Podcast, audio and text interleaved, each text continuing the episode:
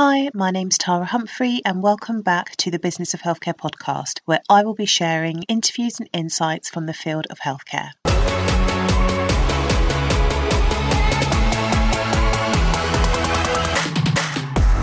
The Business of Healthcare podcast is brought to you by THC Primary Care, where we provide operations and project management to primary care networks. If you are a clinical director or a practice manager and your to do list is growing by the minute and you could do with an extra pair of hands to support you to roll out your network based contracts and projects, I would love to help you. We also provide consultancy and coaching advice to healthcare business owners and clinical leads looking to take the next step in their career or their business come and check us out at www.thcprimarycare.co.uk.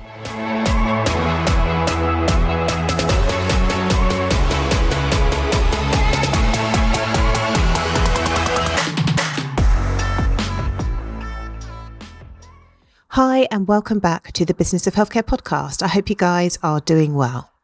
So, back in episode 26, I talked you through the role of the clinical lead that is spearheading a service, a project, or a healthcare network.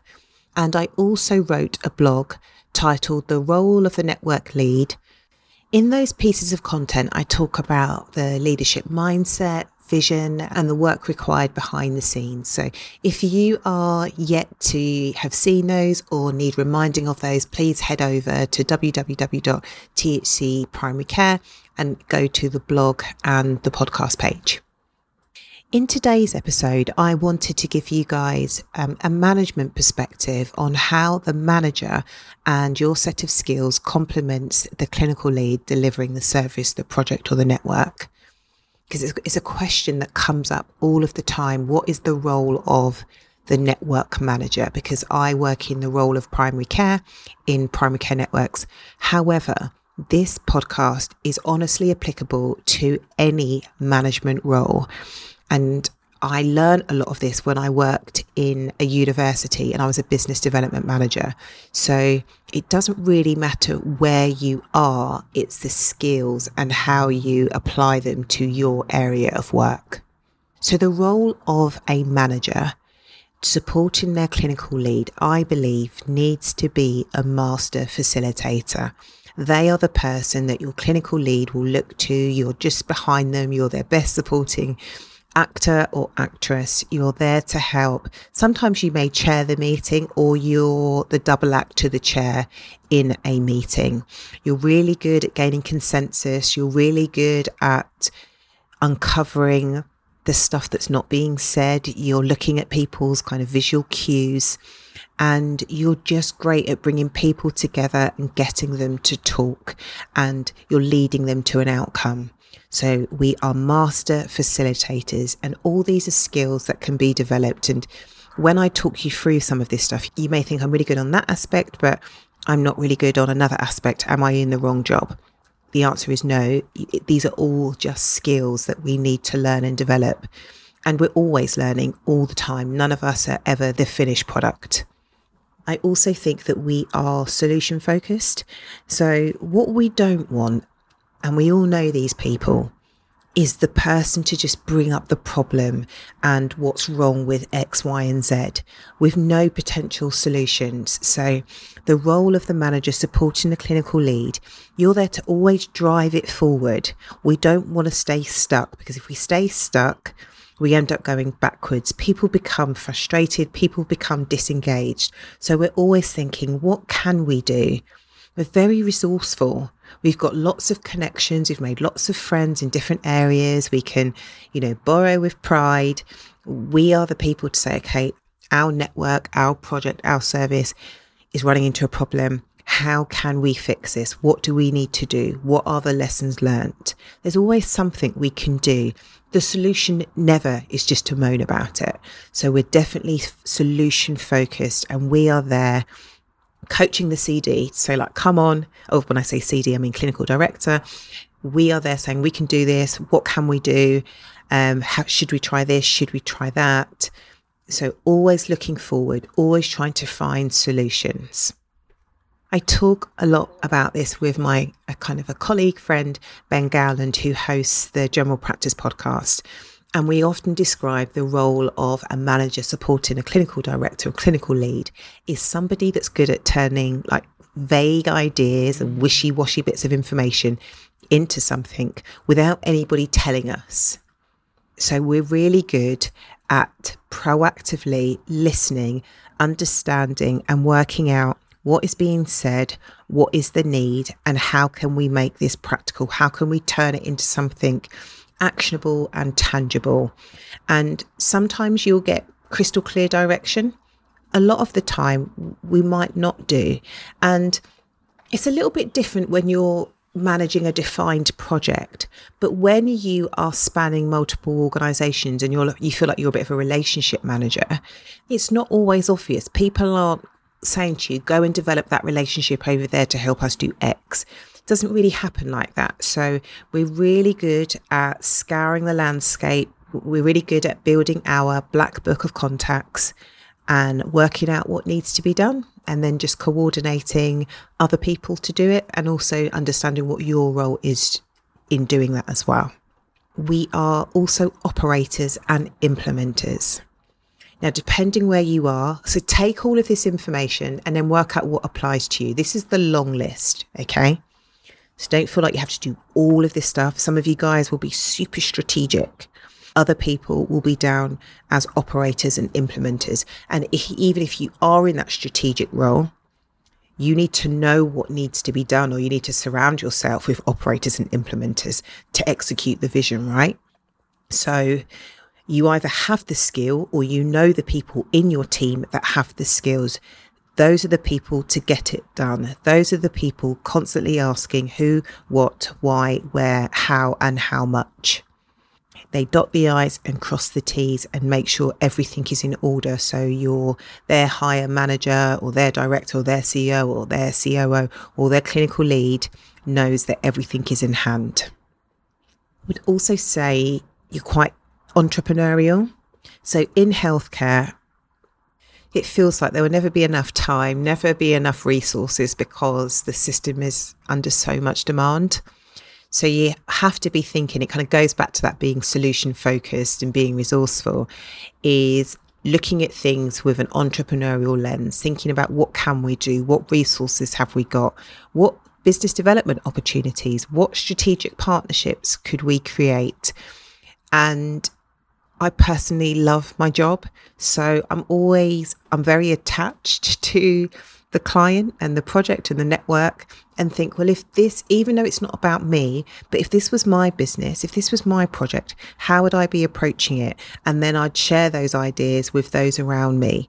I definitely think it's a useful skill to be the leader and driver and wanting to enhance whatever you are working on and I think that entrepreneurial spirit, and that is when you get knocked down, you get back up. When you get knocked down, you get back up. When you get bad news, you just you brush it off. You're super, super resilient. You cannot do this job if negative feedback is going to cripple you. It's just not the job for you.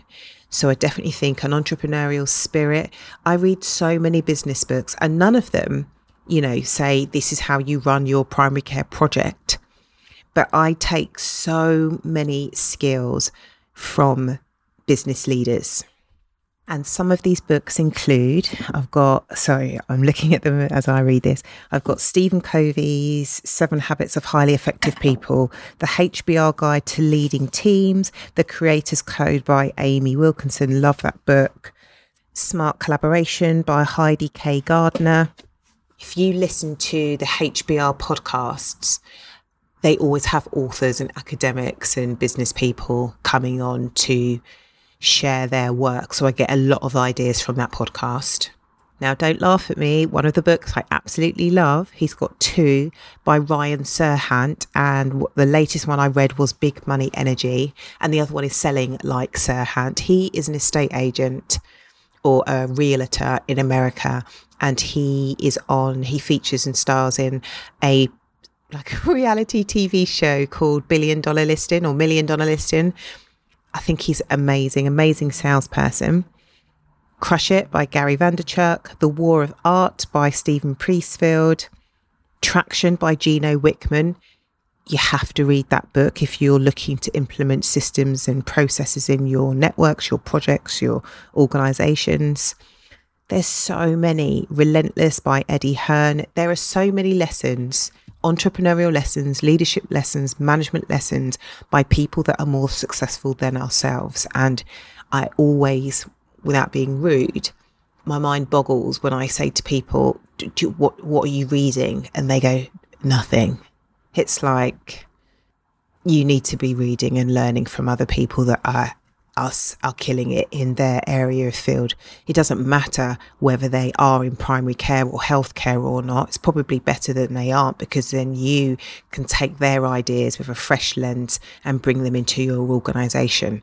But business is business, leadership is leadership, project management is project management, collaboration is collaboration. So, another thing which I think is really important is around your education, and that is really understanding change management and what it takes and what it requires to change people's behaviors, understanding iceberg theory, understanding behaviors and motivations and how they are different and how they're perceived, how to create a sense of urgency, how to create that guiding coalition. It's really, really important. Otherwise, you you may find yourselves, I suppose, you'll lose credibility because people will see even if they don't understand themselves, I think it's easy to see when their leader or manager has there are gaps in their understanding around what it takes to move things forwards. Too many mistakes start to happen. And then for those of us that are working across multiple organizations, you are, I feel like we're master negotiators. So you're a bit of a diplomat. And there is an academic paper called We Are All Boundary Spanners Now, published by Cardiff Metropolitan University School of Management. And when I read that paper, I worked as a business development manager in a university for the Faculty of Health and I was studying my MBA. And when I came across this paper, I thought this has been written for me, exactly for me. I, I'll we'll leave it in the show notes. I honestly think it is excellent, and I wish I'd written it myself. it so succinctly describes what it means and what it takes and the skills required to influence across multiple departments and organizations. And they describe this boundary spanning role as li- a linchpin or a broker or gatekeepers. And the paper also talks about the need to secure political and social legitimacy. And they also use the term, and I'd never heard this before I read the paper, and that is the role of a reticulist reticulist. Yeah, that's right. and that is somebody that possesses skills in creating services and manipulating communication networks and is astute at identifying where in an organization a decision needs to be made. They manage relationships between different sources of power using diplomacy, influencing, and they promote consensus seeking behavior. I'll, I can not read it all because otherwise I'm just plagiarizing his work. It is excellent. Read that paper. If you are a primary care network manager, you're working in a clinical commissioning group, you are a business development manager selling services across uh, the NHS, it is excellent. That paper tells you exactly the skills required. And these are all coachable and each can be learnt and then you we have to decide what is what are we really really good at and what actually what other role do we need to bring into the team to fill that gap. So i'm going to stop here. Even though this episode is relatively short i've given you loads of book recommendations. I've given you the recommendation to read the paper we are all boundary spanners. Now i'll leave that in the show notes on our THC website, we've got over 200 blogs. We've obviously got the Business of Healthcare podcast, which you're listening to now, where we have released over 120 episodes. For those of you that work in the field of primary care and you are a primary care network manager or administrator or clinical lead, we have got a masterclass coming up called How to Navigate Multiple Practices with Confidence on Thursday, the 27th of May from 1 to 3.30. It is a virtual workshop which costs £197 plus VAT and included in that price delegates will also get a free one-to-one coaching session with me. So so there's loads and loads of stuff for you to do. I'd love to see you at the workshop. Again, the details of that will be in our show notes, and I will see you in the next episode of the Business of Healthcare podcast.